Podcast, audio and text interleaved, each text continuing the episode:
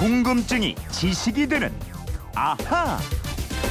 지적 호기심이 왕성한 분들이 주파수를 고정 딱 해놓고 듣는 시간이죠. 김초롱 아나운서와 함께하겠습니다. 어서 오세요. 안녕하세요.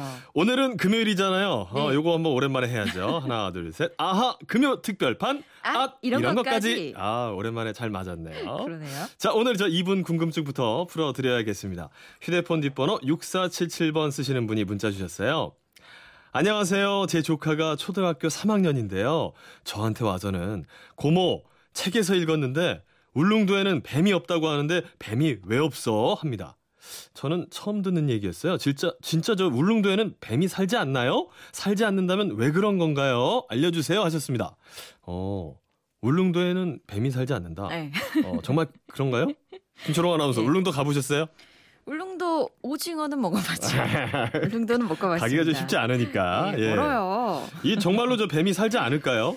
어, 조카가 고모한테 거짓말 하진 않았겠죠? 음. 정말입니다. 오. 울릉도는 산무 오다의 섬이라고 합니다. 네. 산무 세 가지가 없어요. 음. 첫째 도둑, 음. 둘째 공해, 셋째 바로 뱀이 없다는 겁니다. 뱀이 없다. 그리고 오다, 물, 민, 돌, 바람, 그리고 향나무가 많다 야. 이겁니다. 제주도는 삼다 그러는데 울릉도는 오다네요. 어? 네. 예.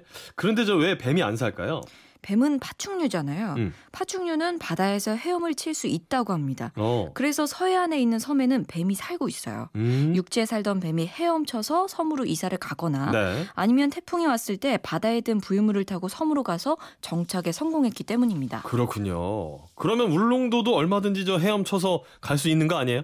그런데 음. 울릉도는 육지에서 아주 멀리 떨어져 있습니다. 어허. 이 독도를 빼면 우리 국토에서 가장 동쪽에 있는 섬이거든요. 경북 포항에서 217km 떨어져 있고 네. 배를 타고 꼬박 3시간 반을 가야 섬에 오를 수 있습니다. 어. 이 뱀이 헤엄을 치려면 가다가 머네. 가다가 물에 빠져 죽겠죠. 217km. 아무리 저 영특한 뱀이라고 해도 또 박태환 선수 같은 네. 수영 실력이 있다고 해도 너무 멀어요. 예. 아니 근데 또 어떤 분들이 이러실지 모르겠습니다. 어, 일본도 섬인데 일본에는 뱀이 살지 않냐? 맞습니다. 어 그러네요. 일본에는 뱀이 살고 있어요. 그래요. 예. 그러니까 일본은 원래 아시아 대륙에 붙어 있던 땅입니다. 네. 한국, 중국, 일본이 다 붙어 있다가 분리됐기 때문에 원래 뱀이 살던 지역이었던 거고요. 네. 또이 울릉도와 독도는 한반도에서 일본이 떨어져 나간 이후에 화산 활동으로 생겨난 섬입니다. 아. 그래서 뱀이 살지 않는 거예요. 그렇군요. 나중에 저 바다에서 솟아 올랐는데 이게 육지에서 너무 멀리 멀리 떨어져 있었다. 그렇습니다. 어. 그리고 또 어떤 분 이럴지 모르겠어요.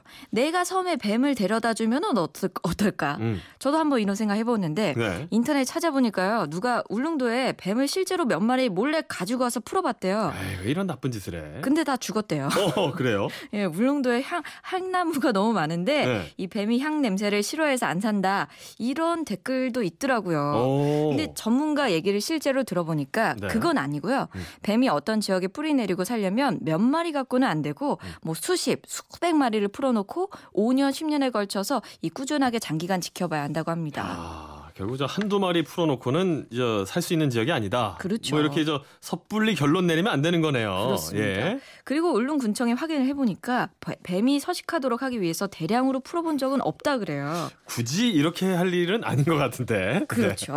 자, 6477번 쓰시는 저희 우리 고모님 네. 궁금증 풀리셨지 않았을까 싶네요. 조카분한테 저 잘 설명해 주시거나요. 아니면 저 지금 방학 기간이니까 같이 한번 저 어, 그건 이렇습니다. 다시 듣기 해보시면 좋을 것 같아요. 그럼요. 네. 조카가 아마도 저희 방송 들으면 아니 이런 방송이 있었어? 고모 진작 좀 들려주지. 이러면서 어. 팬이 되실 것 같고요. 또 호기심 많은 어린이 궁금증이 또 생기면 이 초록이 누나 네. 아, 언닌가요? 저 좀 많이 찾아주세요. 어, 자기 네. 이 PR을 굉장히 잘한다. 이성배 아나운서 왜 이러세요? 자, 알겠습니다. 이번에는 경기도 안양에 살고 계시는 예. 이상영 님이 게시판으로 주신 궁금증입니다. 결혼식 마치면 신랑 신부가 한복으로 싹 갈아입고 신랑 부모에게 패백 드리잖아요. 그때 대추하고 밤을 탁 던지면서 덕담을 하는데 이거 왜 그러는 거예요? 하셨어요. 예. 그렇지, 그렇지. 기억나네요. 예. 저는 하도 오래된 일이라. 김초롱 아나운서 얼마 안 됐잖아요. 한복 입고 저 그렇죠. 패백 들이셨죠? 근데 요즘에는 패백을 생략하는 결혼식이 많습니다. 네네. 저도 생략을 하고 근데 아쉬워서 음. 옷을 입고 사진은 찍었어요. 아. 그래서 생략하셨어요. 예. 아 그렇구나. 자 그럼 어찌됐건 정보는 아실 거 아니에요. 그럼요. 패백은 이제 결혼식 다 마친 다음에 드리는 예, 거죠? 맞습니다. 음. 그 요즘은 그 결혼식장에서 예식에서 이 결혼식을 마치자마자 패백실로 가서 패백을 드리는데 네. 원래는 신부가 혼례를 마치고 친정에서 첫날 밤을 치른 다음에 친정을 떠나서 시댁으로 가서 하는 의례입니다. 그래요. 그러니까 신부는 미리 친정에서 준비해온 대추, 밤, 술, 안주, 과일 이런 걸 상에 차려놓고 시부모님과 그 시댁의 어른들께 큰 절을 하고 술을 올리는 겁니다. 그러니까 신랑 집에 시집 온 신부가 시댁 어른들에게 이제 처음으로 인사드리는 것 이게 이제 패백이다 이렇게 보면 되네요. 예. 이 패백이라는 한자가 비단패에 비단백 시댁 어른들께 드리는 선물인 셈이 되는 겁니다. 네. 그래서 패백은 하는 게 아니고 음. 드리는 거라고 해야 합니다. 아, 근데 왜 대추하고 밤을 신부한테 던질까요? 대추를 던지는 건 아들 많이 낳아라 이런 음. 뜻이고요. 대추는 꽃이 피면 반드시 열매가 맺히거든요. 이 열매가 굉장히 많이 열리고요. 웬만큼 센 바람이 불어서는 잘 안 떨어집니다. 어. 또잘 익은 배- 대추는 붉은색이잖아요. 붉은색이 음양설에서는 양에 해당되고 네. 남자, 아들이라고 생각되기 때문에 새 며느리의 치마폭에 대추를 던지는 겁니다. 그렇구나. 또 대추는 씨앗이 하나뿐이기 때문에 부모님을 향한 한결같은 마음을 상징하기도 하죠. 어, 대추 던지는 의미 는 이제 좀 알 것 같고요. 밤은 왜 던지는 거예요? 밤이요. 몇 네. 가지 설이 있더라고요. 네. 밤은 한 송이에 밤알이 세 톨씩 들어있기 때문에 과거의 가장 높은 벼슬인 삼정승을 하라, 음. 출세를 하라 이런 의미가 있다는 얘기도 있고요. 네. 다른 씨앗들은 싹이 날 때 썩어서 없어지지만 밤은 싹이 나오고 밤나무가 제법 자랄 때까지도 썩어서 없어지지 않고 뿌리에 붙어 있다고 합니다. 그래요. 그래서 조상과 자손의 연결고리가 끊어지지 말라는 의미에서 던진다고 하고요. 어.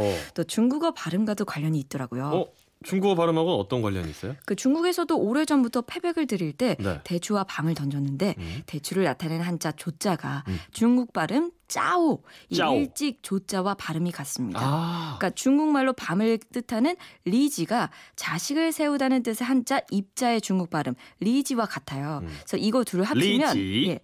빨리 자식을 낳아라 어. 이런 뜻이 되는 거죠. 그래서 그렇구나. 던졌다는 겁니다.